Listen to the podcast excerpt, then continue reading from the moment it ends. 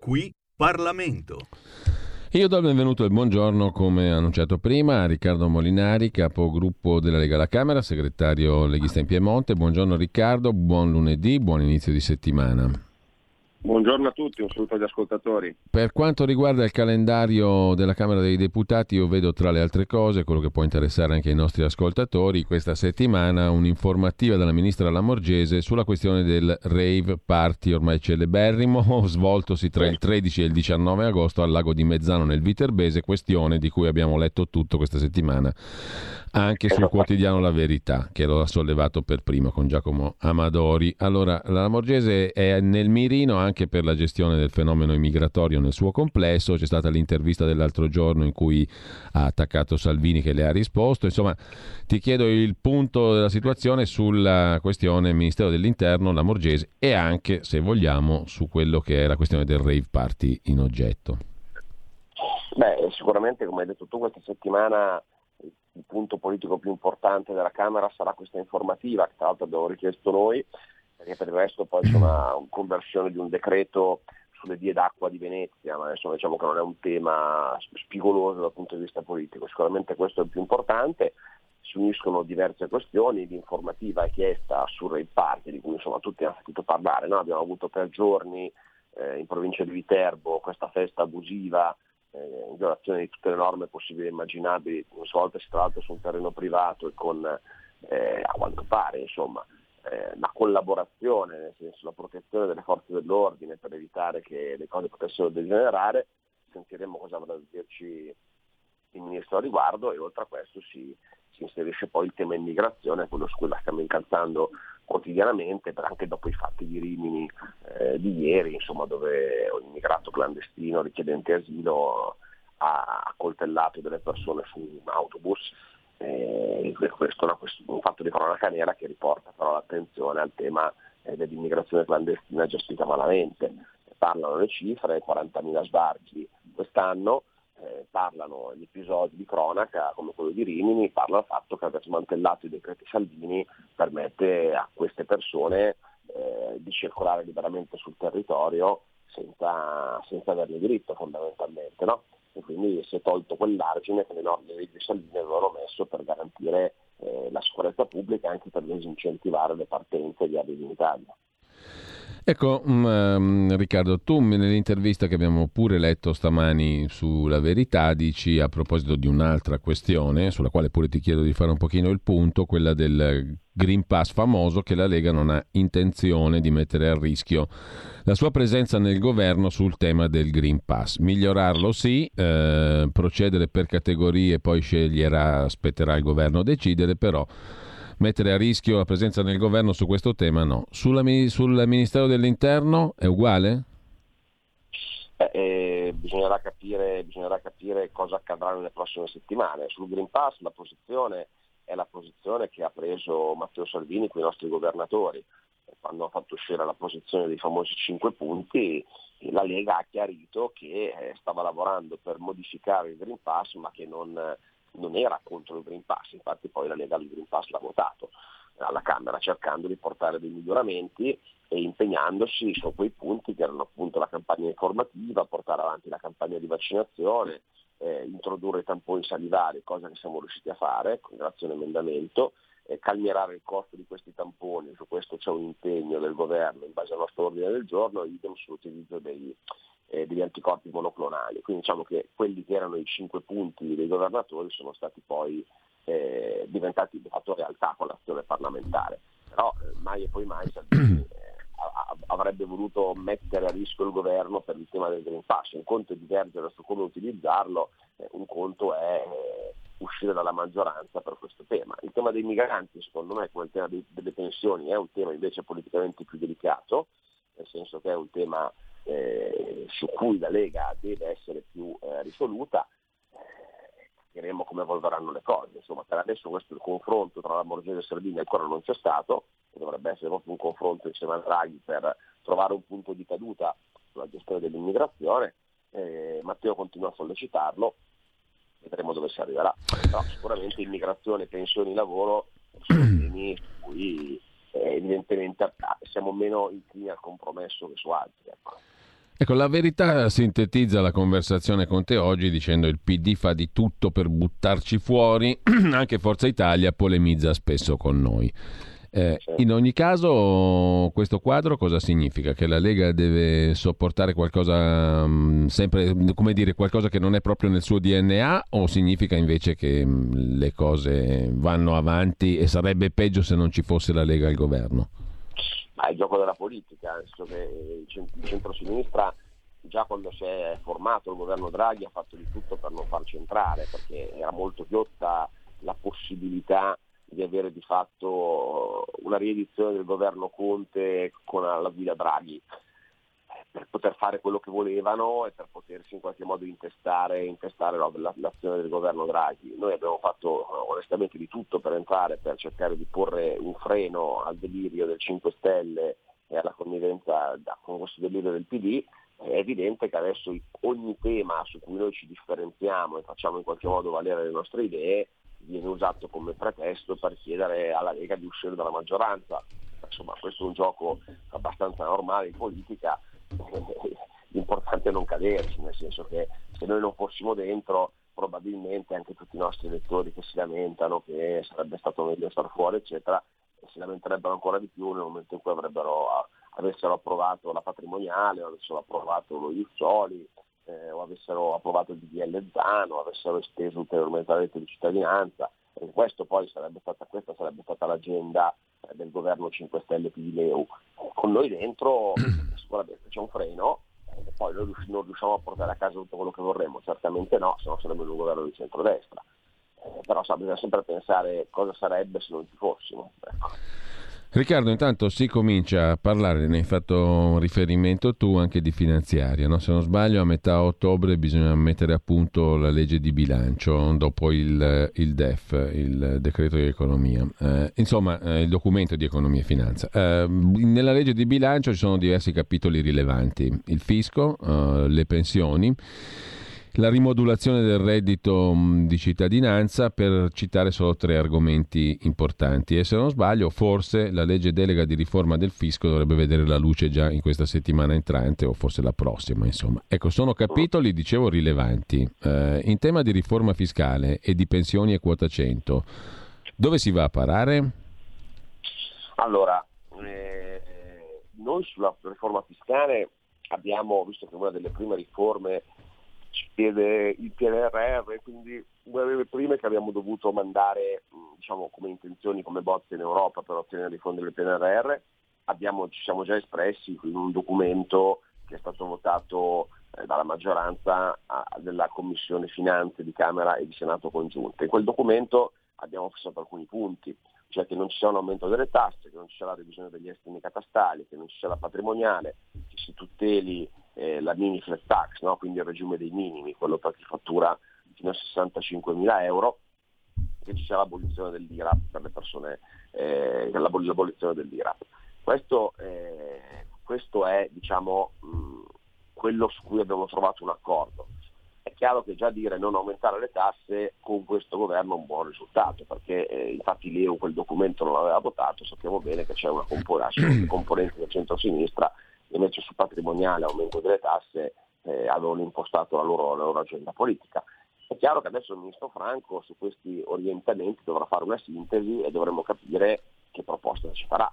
Quindi per ora il Parlamento è fuori dal dibattito, noi abbiamo fatto questo documento, abbiamo fatto, dato questo indirizzo e ora aspettiamo che il governo ci presenti la proposta di riforma fiscale. Su quota 100, l'ho detto la verità stamattina, eh, io penso che, visto e considerato che dal ministro Orlando eh, non è arrivata una proposta in queste settimane, eh, diventa impossibile pensare che il 31 dicembre finisca a quota 100 e si torni ancora al vecchio nero.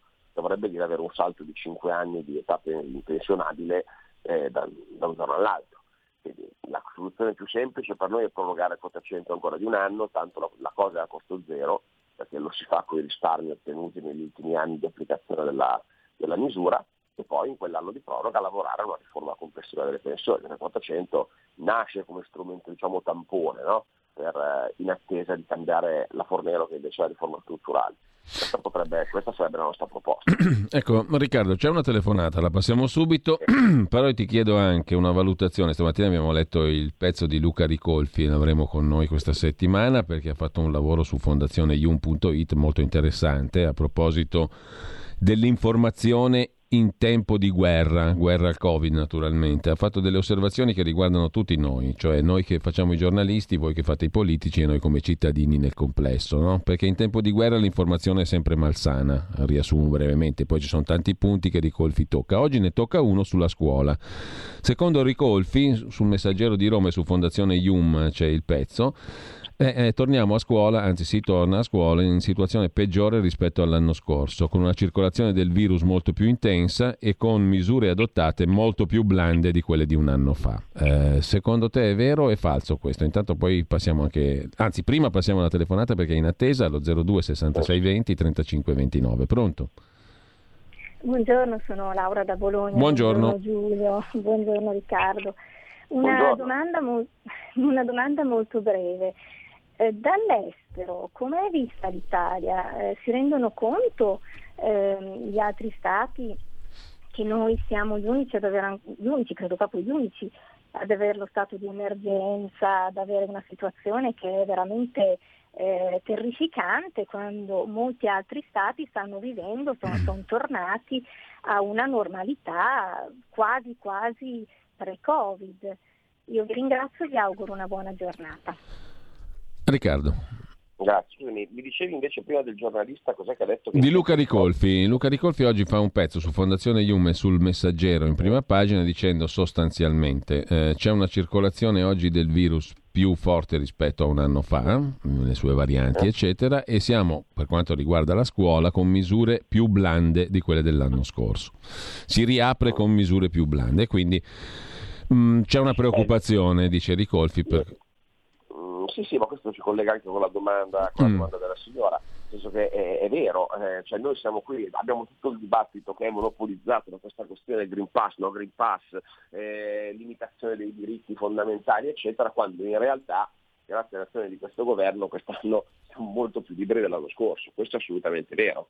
E, come dice Ricolfi, cioè, le misure sono molto più blande, proprio perché giusto o sbagliato che sia, il governo ha scelto questa misura del Green Pass come strumento di monitoraggio insomma, della popolazione e come strumento per evitare le chiusure. Eh, I criteri per le zone gialle e le zone rosse sono molto più grandi rispetto all'anno scorso perché riguardano le ospedalizzazioni, non tengono più in considerazione i contagi che invece sono molto alti e beh, i contagi sono anche più alti perché eh, banalmente eh, quest'anno abbiamo tenuto aperto. Cioè, l'anno scorso c'è stato un lockdown vero, l'anno scorso sono chiuse le attività produttive, oltre che i ristoranti e i bar di cui si parla sempre, o i negozi.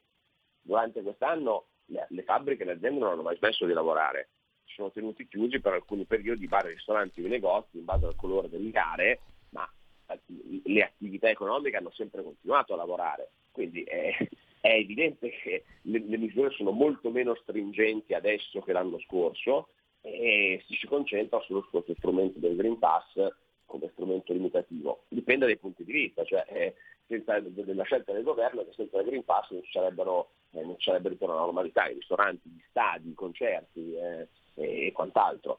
Mm, la, per, per, rispondere alla signora che dice ci rendiamo conto che eh, noi siamo diversi dagli altri, beh, sicuramente, sicuramente c'è una linea politica diversa tra i paesi del nord Europa e noi.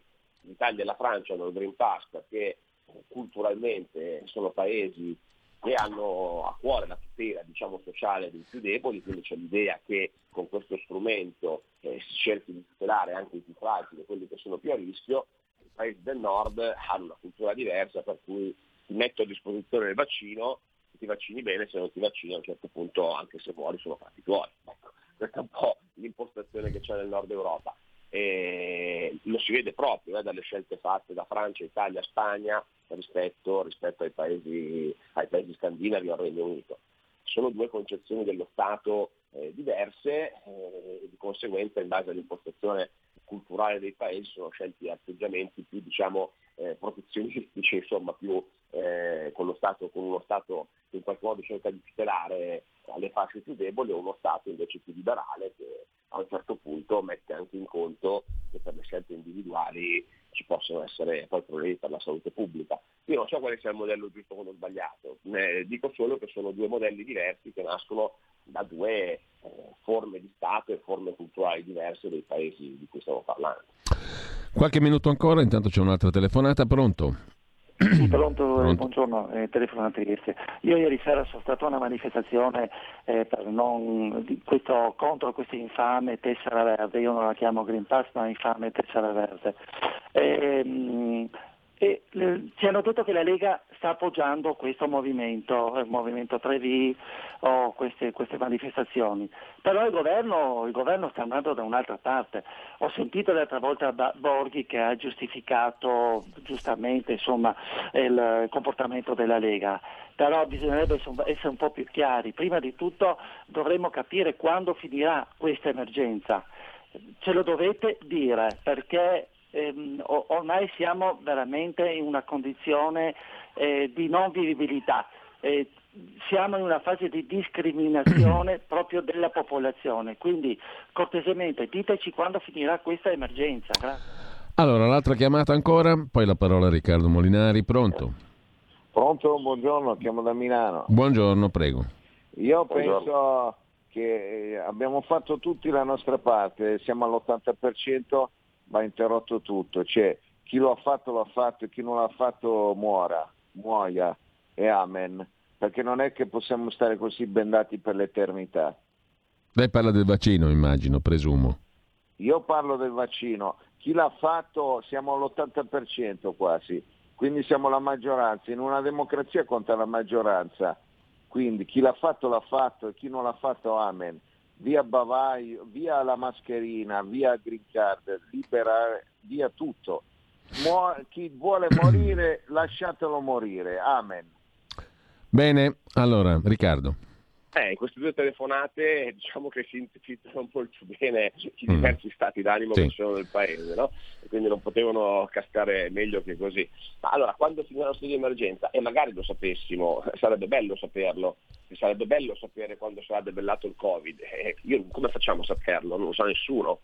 È una malattia nuova che si stanno cercando di mettere in campo delle misure per eh, contrastarla eh, sono sempre misure nuove, sono anche tentativi, perché, questo, per questa è la verità, perché siamo di fronte a una pandemia di un virus conosciuto che abbiamo imparato a conoscere negli ultimi due anni. Quindi sicuramente ne sappiamo più adesso che due anni fa, sicuramente abbiamo degli strumenti per contrastarlo più efficaci adesso che due anni fa, ma sapere quando sarà debellato, quando diventerà endemico, eh, non, non, non, lo sa il governo, non è che il governo non lo vuole dire, il governo non lo sa, e non lo sa il governo italiano come non lo sa nessun altro governo, governo al mondo. Poi insomma sulla questione del, eh, dell'appoggiare le, le, piazze no Green Pass, la Lega non, non, sostiene alcun movimento no Green Pass, cioè detto Salvini chiaramente, la Lega ha criticato l'utilizzo del Green Pass per la sua estensione, abbiamo criticato alcuni aspetti, li possiamo ribadire, ad esempio il fatto che sia previsto anche per i minorenni, eh, abbiamo criticato ad esempio il fatto che possa essere introdotto indiscriminatamente per i luoghi di lavoro, perché questo diventerebbe di fatto un obbligo surrettizio, perché eh, se tu devi avere il Green Pass per andare a lavorare non è che hai scelta, no? E quindi devi vaccinarti per forza, quindi questo contrasta col principio della libera scelta che dovrebbe essere alla base della vaccinazione. Certo è che però come strumento per riaprire alcune attività, per permettere di stare in sicurezza tutti assieme, eh, la Lega questo strumento l'ha votato, poi possiamo discutere, ripeto, ho detto, sulla sua applicazione, come abbiamo fatto cercando di migliorarlo, però il governo ha deciso che questo sia lo strumento con cui garantire le riaperture e garantire eh, la, vita, la, vita, normale per tutti.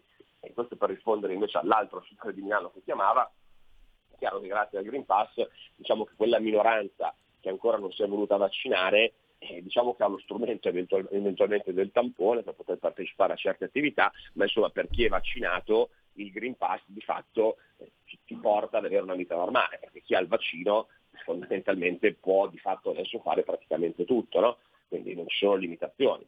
E questo grazie al vaccino e grazie alla scelta di utilizzare questo strumento. Quindi non dobbiamo neanche alimentare diciamo, questo scontro tra vaccinati e non vaccinati. Uno dei problemi del Green Pass dal nostro punto di vista è che di fatto colpevolizza e criminalizza il non vaccinato. E invece il non vaccinato non va criminalizzato, ma bisogna fare una campagna informativa per convincere chi ha paura per mille e una ragione o ha dei dubbi che il vaccino è uno strumento utile per contrastare per contrastare e prevenire la malattia. Poi teniamo anche in considerazione che in tutto il mondo, penso ad esempio all'Ungheria, che è il paese europeo che ha vaccinato di più, resta poi un 10% che non si vaccina.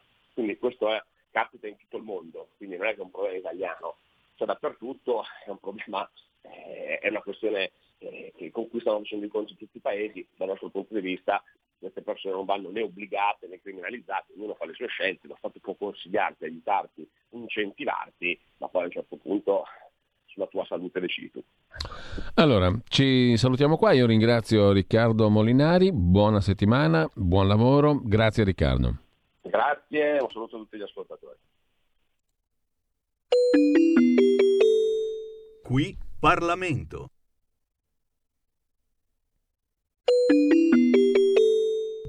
Qui referendum. Eccoci qua subito senza soluzione di continuità, come sapete prosegue la raccolta firme per i sei referendum sulla giustizia eh, e mm, illustreremo ancora brevemente i quesiti per chi ancora non lo sa. Mm, è possibile firmare presso tutti i gazebo che sono organizzati nelle varie città legaonline.it, cliccate su referendum giustizia nel menu in fascia alta, nel menu in, nella fascia blu che sta all'inizio della pagina, in home page, legaonline.it e potete trovare le schede, i quesiti, i video, le domande e le risposte e soprattutto l'elenco dei gazebo presso i quali è possibile firmare, oltre che presso i vostri comuni, municipi di residenza anche lì è diritto mh, mm, firmare, avete il diritto di firmare anche presso il vostro comune di residenza. Potete andare tranquillamente in comune a chiedere di poter firmare per il referendum. Se non trovate gazebo sotto casa, ma comunque l'elenco dei gazebo è aggiornato.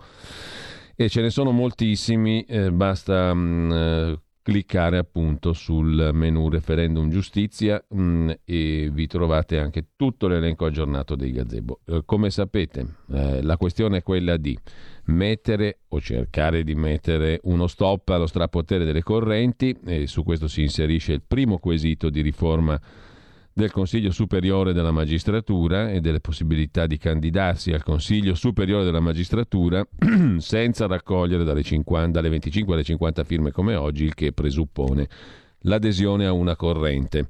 Quindi stop allo strapotere delle correnti attraverso la riforma del CSM Responsabilità diretta dei magistrati sotto lo slogan più tutele per i cittadini. Chi sbaglia paga, vale a dire la possibilità eh, con il sì al referendum di chiamare in causa direttamente il magistrato per responsabilizzare l'intero corpo della magistratura e scongiurare abusi, azioni dolose o negligenze. Il terzo quesito invece si occupa della valutazione dei magistrati che non possono essere controllati soltanto da loro colleghi magistrati. Con il sì al referendum si vuole estendere anche ai rappresentanti dell'università e dell'avvocatura all'interno dei consigli giudiziari che decidono sulla valutazione dei magistrati la possibilità di avere voce in capitolo appunto nel valutare i magistrati che oggi si giudicano soltanto tra di loro.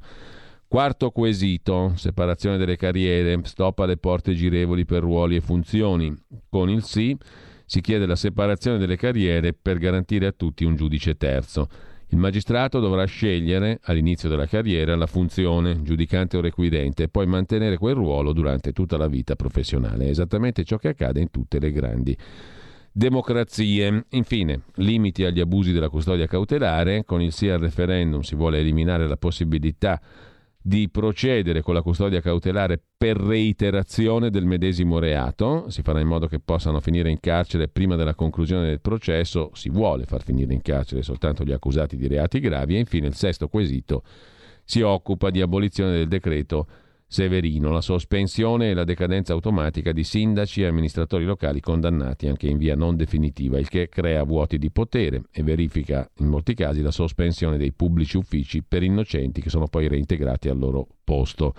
Il sì al referendum elimina l'intero provvedimento, l'intera legge Severino, togliendo l'automatismo e restituendo ai giudici la facoltà di decidere se applicare o no l'interdizione dai pubblici uffici. Sei quesiti, legaonline.it, cliccate su referendum giustizia per avere i gazebo, per avere l'elenco di tutto quanto, compresi naturalmente l'illustrazione più dettagliata di quanto non abbia fatto io ora dei quesiti e tutto ciò che serve per il referendum, i sei quesiti sul referendari sulla giustizia, sulla riforma della giustizia. Qui referendum.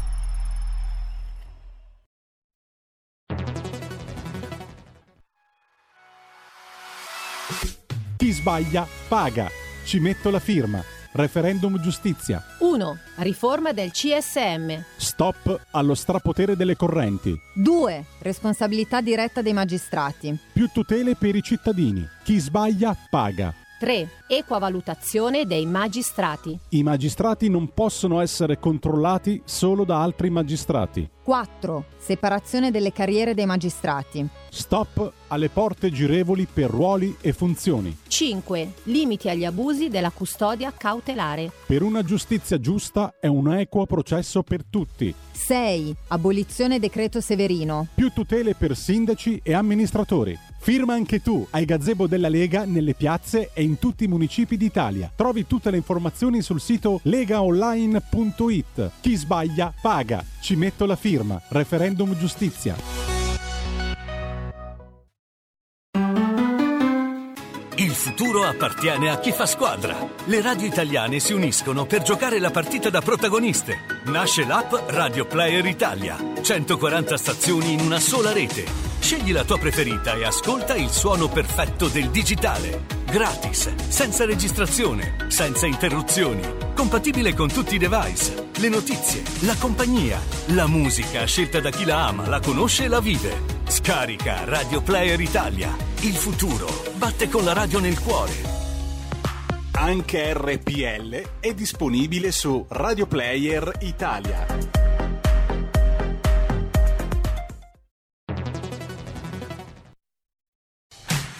Porta con te ovunque RPL la tua radio. Scarica l'applicazione per smartphone o tablet dal tuo store o dal sito radiorpl.it. Cosa aspetti?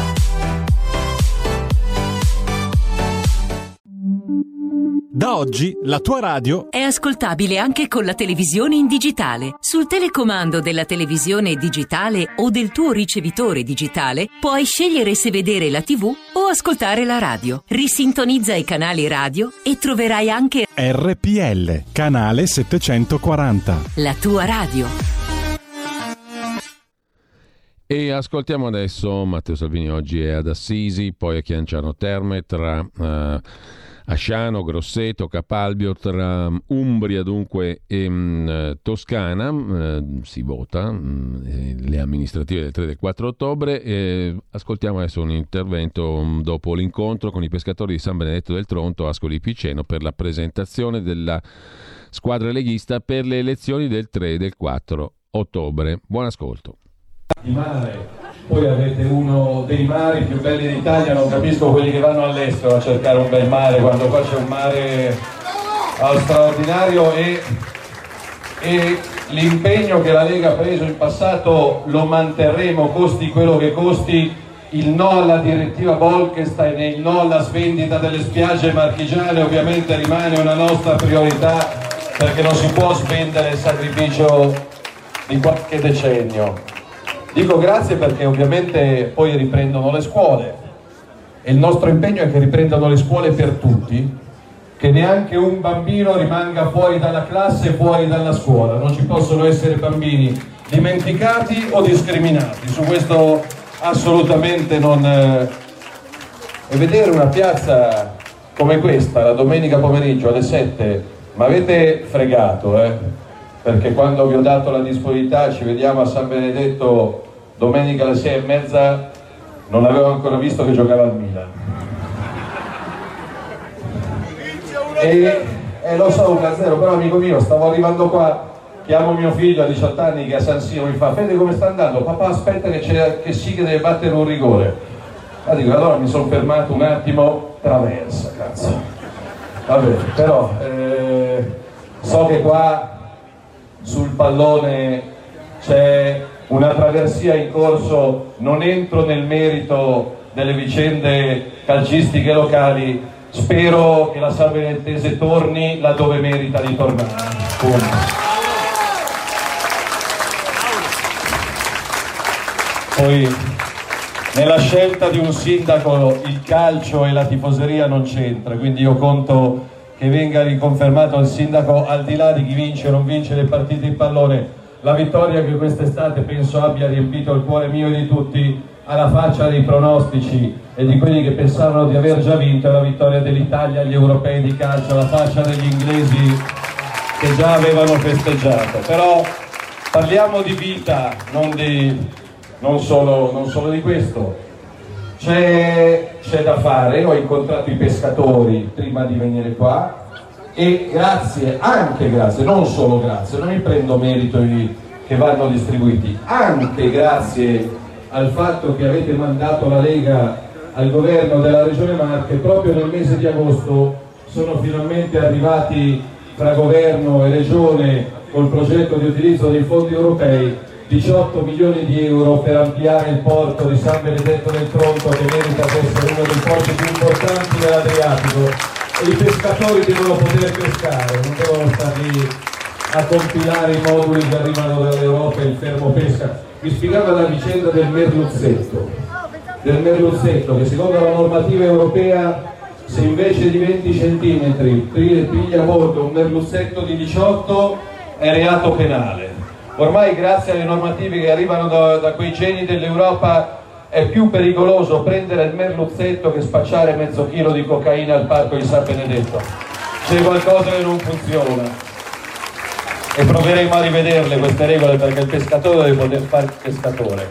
San Benedetto è una città di quasi 50.000 abitanti, quindi insieme a me c'è una squadra di donne, di uomini, di ragazzi, di ragazzi assolutamente esperti, onesti, però non basta essere onesti, perché non so quanto tempo fa siate venuti a Roma, i 5 Stelle hanno vinto gridando onestà, onestà, onestà, ma se hai un sindaco sicuramente onesto, ma incapace di fare il sindaco, distruggi una città. Quindi insieme all'onestà occorrono capacità, competenza, squadra, altrimenti vai a dormire col cinghiale, ormai a Roma, a Roma non c'è più il cane, l'animale domestico, c'è il cinghiale domestico che ti arriva, in tinello, quindi riconfermare quello fatto negli scorsi cinque anni migliorando quello che non si è fatto, perché ovviamente non si fa mai tutto quello che si vorrebbe o si dovrebbe. Noi che valore aggiunto portiamo? Ma stamattina io ho cominciato, lo diceva Riccardo, a Salerno, poi a Caserta, poi a Isernia, poi a Lanciano, poi a San Benedetto e finisco stasera a Spoleto, quindi facciamo un bel giro d'Italia portando l'energia della Lega e l'abbiamo visto, io faccio solo l'esempio, non la farò lunga, dell'ultima settimana di lavoro alla Camera dei Deputati. I parlamentari della Lega hanno dato battaglia, giorno e notte abbiamo portato a casa dei risultati su due temi. Uno, il rinvio delle cartelle di Equitalia che rischiano di massacrare milioni di italiani e non puoi dopo un anno e mezzo di Covid mandare 60 milioni di cartelle di Equitalia a casa della gente. E abbiamo impegnato l'intero governo, quindi anche PD e 5 Stelle, badate bene il miracolo, a firmare un impegno a dire rateizzazione, rottamazione, saldo e stralcio, anche perché se uno non aveva i 15.000 euro da pagare prima del Covid figurati dopo un anno e mezzo di negozio chiuso, studio chiuso, ufficio chiuso, o va a fare la rapina in banca, oppure... Secondo tema, e le televisioni poi stanno lì a dire no, Salvini, vaccini, il Green, il green Pass, io semplicemente voglio vivere in un paese libero. 40 milioni di italiani hanno liberamente scelto di vaccinarsi, io con loro. Per tutti quelli che non possono o non vogliono farlo, lo Stato ha il dovere di garantire tamponi rapidi e gratuiti soprattutto per i bimbi, i disabili, i fragili, le famiglie.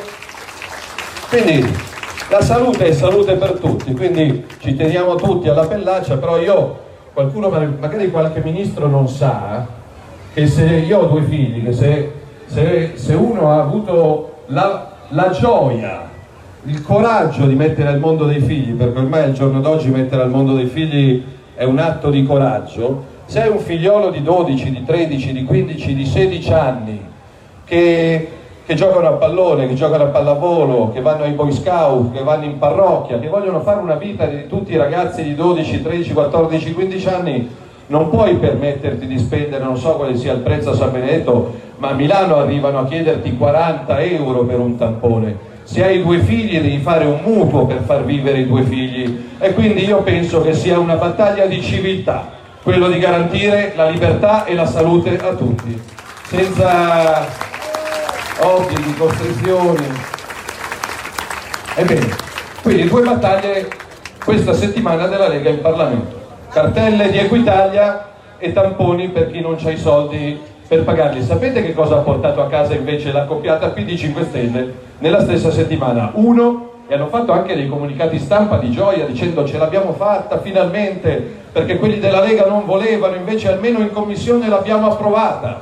Una legge che penso tutta San Benedetto del Tronto aspettasse, l'hanno approvata in commissione PD 5 Stelle, l'EU, mi dimentico sempre che esiste l'EU, però c'è il ministro della salute, con il voto contrario della Lega del centrodestra, ebbene con questa legge approvata in commissione che poi deve tornare in Parlamento e lì faremo la nostra battaglia, eh, c'è l'autorizzazione per chiunque a coltivarsi quattro piantine di cannabis in casa per poi farsi le canne in casa. Una legge rivoluzionaria. Immagino che molti di voi stessero aspettando da anni. Io preferisco i gerani, io preferisco i rampicanti, io preferisco un bicchiere di buon vino rosso per stare in compagnia con gli amici. Però... E poi hanno l'altra ossessione e riproveranno il Senato e il DDL Zan.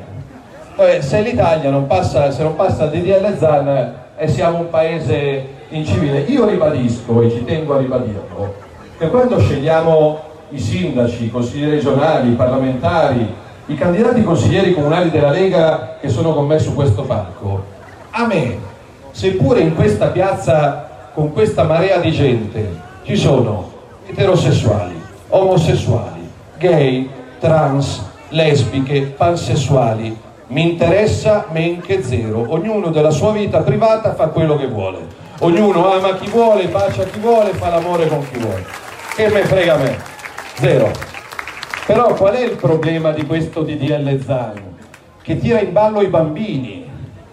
E tira in ballo i bambini delle scuole elementari volendo andare a spiegare ai bimbi di 6 o 7 anni, ho una bimba di 8 anni, che non ci sono i maschietti e le femminucce, ma che ci sono esseri fluidi che solo a 18 anni decideranno se sono maschietti e femminucce. In una scuola elementare io questa roba non la porterò mai, spetta alla mamma e al papà educare i loro figli, non al governo o all'arcigay, alla mamma e al papà e dimmi te. Poi oltretutto quel fenomeno che mi dà dell'omofobo da un anno, perché ovviamente chi difende la famiglia in quanto tale e la mamma che si chiama mamma e il papà che si chiama papà, ovviamente è omofobo, leghista, razzista, fascista, squadrista, eccetera, eccetera.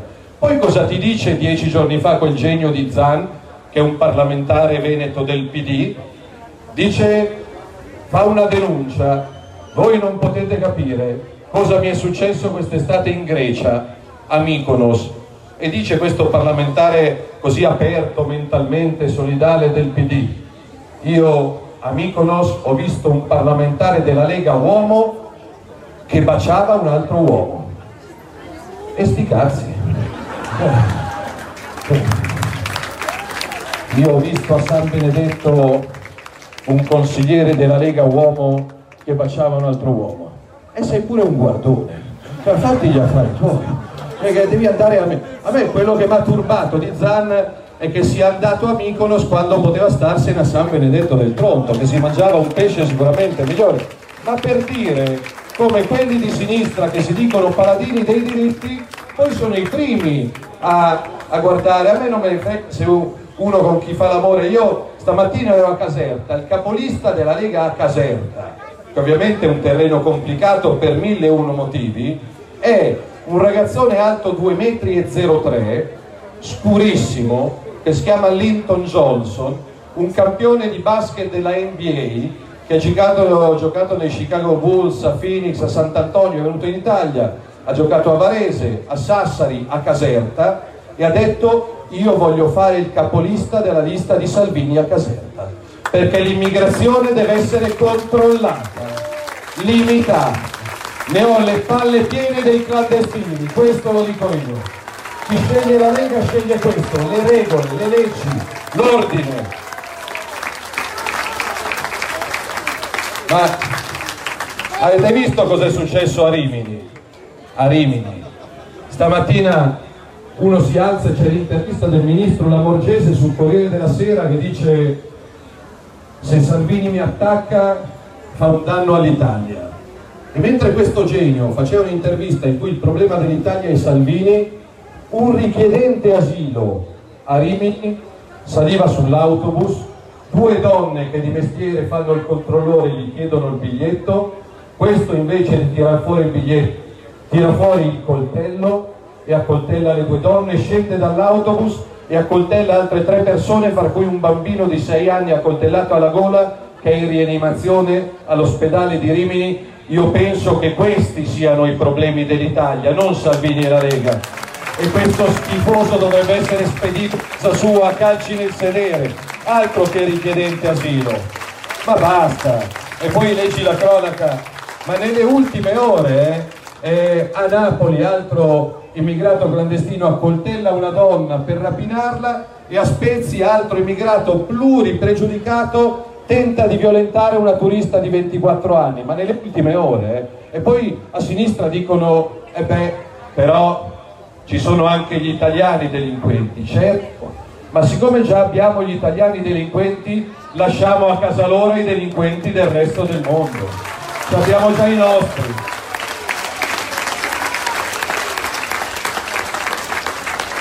Quindi una San Benedetto un po' più sicura, un po' più pulita, un po' più illuminata, con le botteghe che non devono scappare dalle vie, dai centri delle nostre città, perché un anno e mezzo di, di lockdown, chi è che hanno fatto vincere? Hanno fatto vincere queste robe qua. Sti, sti maledetti mezzi tecnologici, quindi ormai tu vivi su Amazon. Cioè se non compri almeno tre cose al giorno su Amazon sei uno sfigato se non fai la spesa su Amazon, se non guardi i film Netflix e le scarpe e la cucina e la macchina e il telefonino e poi questi vendono in Italia, magari sfruttano i lavoratori in Italia e vanno a pagare le tasse all'estero. Vi posso chiedere di comprare italiano in negozi italiani, di mangiare italiano, di vestire italiano, di bere italiano? La vita online. Questo dipende anche dai sindaci, eh?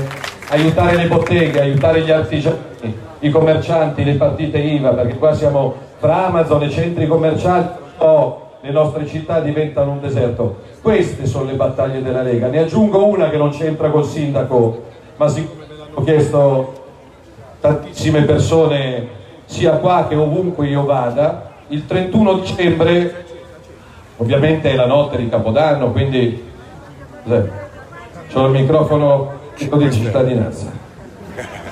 Ma voglio fare un caso. Lo dico perché questa, questa è un'altra... No. Noi lavoreremo come Lega in manovra economica che arriva a novembre in Senato perché chi non può lavorare, chi non ce la fa a lavorare, disabili, fragili, anziani, persone che hanno dei problemi, è giusto che possano essere assistiti dallo Stato, perché nessuno deve morire di fame. Ma le centinaia di migliaia di persone che prendono il reddito di cittadinanza e che non hanno voglia di lavorare, quelli basta, quelli basta. E ormai mi dai... Io ho passato l'estate a rispondere a baristi, ristoratori, albergatori, balneari, agricoltori, pescatori che non trovano più personale perché si sentono dire no guarda io a lavorare non ci vengo. O ci vengo se mi tieni in nero tre o quattro ore così almeno porto a casa in un mese quello che altri non portano a casa con un contratto regolare. Quindi metterò la mia prima firma all'emendamento che dice stop col reddito di cittadinanza quei soldi diamoli a chi ha bisogno davvero. Chi ne ha diritto lo tiene per carità di Dio. Però stavo dicendo l'altra battaglia, 31 dicembre, perché le cose bisogna vederle un attimo prima, perché se te ne accorgi il 28 dicembre è tardi. Oggi è, è l'11-12 settembre, come diceva lei Salvini, 31 dicembre ci pensiamo, no, occhio, perché la sinistra un'altra porcheria sta preparando. Il 31 dicembre cosa succede? Al di là del bello di Capodanno, le, i cappellini, le, le, il trenino, le musichette, che scade quota 100 e quota 100 che noi abbiamo fortemente voluto ha restituito il diritto alla vita a più di 400.000 lavoratrici e lavoratori in questo paese e ha permesso a 300.000 giovani di cominciare a lavorare, altrimenti sarebbero stati ancora lì. Cosa succede? Scade quota 100 che dà il diritto, se vuoi, e hai raggiunto i requisiti, di andare in pensione a 62 anni. Qualcuno a sinistra, qualche genio a sinistra, e lo scrivono pure sui giornali, l'ha scritto su Repubblica settimana scorsa, dice basta con quota 100, l'ha voluta Salvini, sono soldi sbattuti via, dobbiamo tornare alla legge Fornero, noi faremo le barricate dentro e fuori il Parlamento per evitare che si torni alla legge Fornero. Non è comprensibile. Ma che cosa significa questo? Perché voi possiate dirlo domani in ufficio, in fabbrica, in negozio, al bar, al vostro amico di sinistra che magari leggerà il giornale, vedrà questa marea di gente in piazza, vi chiederà ma tu eri sentì Salvini in piazza? Sì, e vi dirà eh, però Salvini vuole quota 100, quota 100 non ce la possiamo permettere. Attenzione, la traduzione che voi dovrete fare a questo che vota PD a San Benedetto del Tronto è che la notte del 31 dicembre, mentre c'è qualcuno che stappa lo spumante, il 31 dicembre tu puoi andare in pensione a 62 anni. Dal 1 gennaio i 62 anni diventano 67. Cioè ti rubano nella notte di Capodanno 5 anni di vita dovranno passare sul mio corpo per rubare 5 anni di vita alle lavoratrici e ai lavoratori di questo paese. 5 anni. Qual è l'obiettivo su cui lavoriamo? Poi non dico che lo otterremo subito, io non prometto tutto a tutti, però prometto battaglia, quota 41. Dopo 41 anni di lavoro andare in pensione non è un privilegio, ma è un sacrosanto diritto acquisito dopo 41 anni di ospedale, di fabbrica, di scuola, di negozio, 41 anni, di barca, esci in barca per 41 anni. Quindi pensioni, lavoro, Equitalia, l'abbiamo detto poi di DL Zanni e Jussoli, la Saper, e poi, e vado a chiudere, perché altrimenti a Spoleto non avendo io l'elicottero non ci arrivo più, anche un'idea di società fondata sulla giustizia sociale e fondata su quella che è una delle cellule base dell'Italia, passata, presente e futura, la famiglia, perché senza figli questo è un paese che muore. Noi dobbiamo lavorare per mettere in condizione i nostri ragazzi di mettere al mondo dei figli, perché non tutti hanno la fortuna che, che ha qualcun altro. Io mi si permetta 30 secondi di sorriso senza voler polemizzare con nessuno, però una delle notizie che mi ha colpito quest'estate, eh, sempre in casa PD, eh, oltre il parlamentare Guardone che va a Mykonos per fare il Guardone, vabbè ognuno fa quello che vuole la sua vita, è stata un'altra senatrice questa volta del PD, una mia collega, anche persona in gamba eh, sul lavoro, la senatrice Cirinà che quest'estate ha vissuto dei giorni di, di sconforto per due motivi. E c'è tutto sul Corriere della Sera e se tornate a casa stasera non è Salvini, voi andate su Google e andate a leggervi decine di articoli in un'intervista ha detto per me è stata un'estate difficile perché in pieno agosto nella mia villa con grande tenuta a Capalbio la mia cameriera super pagata mi ha lasciato senza preavviso e io per alcuni giorni ho dovuto cucinare e stirare. Anzi, Nascia, qua è pieno di donne eroiche che probabilmente cucirano e stirano anche stasera. Eh, però. non è quello, nel senso che alla sfiga si è aggiunta la sfiga, nel senso che ha perso la sua cameriera super pagata, buon per lei che ha la villa e cameriera super pagata, io non ho nessuna invidia sociale, se uno ha successo io sono contento per lui, se uno ha la bella macchina sono contento per lui, se uno ha il bel negozio sono contento per lui perché quelli che vogliono punire i ricchi per far, piangere, eh, per far ridere i poveri non hanno capito una mazza perché tanto i ricchi continuano a ridere lo stesso e se tu tassi le barche come quel genio di Monti a piangere sono i poveri che perdono il posto di lavoro quindi anzi più ricchi abbiamo meglio è perché danno lavoro. E quindi che è successo a questa sfortunata senatrice che ha perso la cameriera in pieno Ferragosto, un trauma? Io non, non lo corro, non ho cameriera, quindi per me il, il problema non si pone. È successa un'altra roba strana, che se fosse successa a me sarebbero intervenuti i caschi blu dell'ONU. Alzi la mano chi ha un cane. Ci stanno più cani che uomini qua, è la città mica dei cani. Quindi hai fatto bene. Beh, che è successo alla senatrice Cerinà? Che sempre in questo sfortunato agosto, nella cuccia del suo cane, nella villa di Capalbio, ha trovato 24.000 euro in contanti, nascosti nella cuccia. Mistero. Ora, io avevo il cane, avevo il cane sfigato, non ho mai trovato manco la tessera telefonica nella cuccia del mio cane. Però per dire e sicuramente sarà tutto lecito perché a chi di voi non è mai capitato di trovare 24.000 euro in contanti arrotolati nella cuccia del cane? E si vede che c'è chi ha il cane da tartufo e c'è chi ha il cane da riporto e quindi vabbè comunque c'è il cane fortunato, mettiamola così. Però questo per dire che se fosse capitato a noi non per 24.000 euro, per 24 euro ci avrebbero arrestato e sbattuto in galera perché ovviamente qual è l'unico potere rimasto in Italia che non risponde a niente e a nessuno? La casta della magistratura di sinistra. Io vi chiedo di firmare il referendum sulla giustizia se ancora non l'avete fatto e c'è il tavolino da qualche parte perché tutti i lavoratori se sbagliano pagano, può, può capitare se il parrucchiere sbaglia paga, l'insegnante se sbaglia paga, il taxista, il pescatore, l'avvocato, il medico, il dentista, chiunque, il sindaco, se uno sbaglia non lo rivolge, se uno sbaglia paga, tranne uno. Ebbene, se perdete due minuti a firmare questi referendum, serve solo la carta di identità e due minuti di pazienza, ci date una mano perché saranno gli italiani e non la politica, perché la politica non avrà mai la forza di deciderlo. Saranno gli italiani a stabilire che finalmente, dopo 30 anni di chiacchiere, anche un giudice se sbaglia paga come tutti gli altri. Perché se sbaglia mette in galera un cittadino. Dov'è il gazebo per firmare? a destra ovviamente, a sinistra suonava male, a destra. A destra, puoi mettere il gazebo sulla giustizia a sinistra sparisce. Quindi l'abbiamo piazzato di là.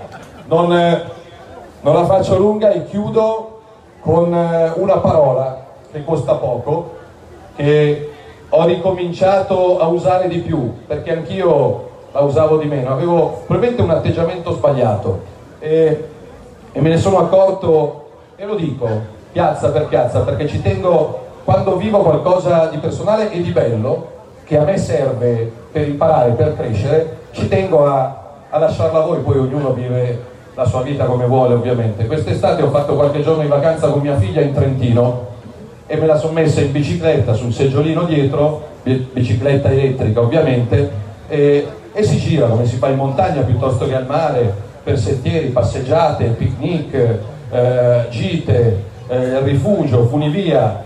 E i miei nonni cosa mi insegnarono da piccolo? Però eh, rischiamo crescendo di dimenticarci quello che i nonni e i genitori ci insegnano. Che in montagna, ma anche a San Benedetto, quando incontri qualcuno che non conosci, lo saluti. Quando incontri su un sentiero qualcuno, buongiorno, buonasera, come va? Ha bisogno? Posso aiutarla? Quanto manca? Ci siamo quasi. Una pacca sulla spalla, una stretta di mano, un abbraccio, visto che ormai ti devi dare di pugnetto, io non ne posso più di salutare la gente con i pugnetti, quindi preferisco la stretta di mano. E mia figlia alla fine di questi giorni mi guarda strana, perché da bambina milanese, che abita al primo piano a Milano e ovviamente in città come Milano e Roma se abiti un condominio di otto piani e stai al primo non sai chi sta al terzo, al quarto, al quinto, quindi altro che buongiorno, buonasera, al massimo ti incazzi col vicino se sbaglia la raccolta differenziata, l'unico rapporto sociale approfondito è quello. E beh, mia figlia mi fa, papà, ma perché in questi giorni tu salutavi così a caso? Gente che non conoscevi e tu li salutavi e loro ti salutavano, buona vita, buona fortuna, mi raccomando, coraggio perché, e me ne sono reso conto, in giornate come per me o per voi, magari quella di oggi, di domani, di dopodomani, che sono frenetiche e ti arrabbi. Io mi arrabbio e per Letta e per la Lamorgese e per Conte, voi vi arrabbiate perché non ti pagano la fattura, perché non ti consegnano il materiale promesso, perché gli inquilini non ti pagano l'affitto, oppure perché il proprietario pretende che tu gli paghi un affitto e non gli puoi permettere, e il litigio per il parcheggio, insomma ci incazziamo tante volte al giorno. Avere una San Benedetto migliore, avere un'Italia migliore, non dipende solo dal sindaco, dal ministro, dal vescovo, dalla squadra di calcio, dalla politica, dipende da noi, dipende da voi. Io vi chiedo di usare questi 20 giorni di campagna elettorale facendo qualcosa di rivoluzionario, sorridendo. Lasciamo agli altri la rabbia, l'insulto, la polemica. La vita è un miracolo. Questo io credo, poi anche per chi non crede, però penso che sia un regalo stupendo addormentarsi stasera e svegliarsi in buona salute domani, perché ogni giorno, ogni minuto, ogni ora è un regalo incredibile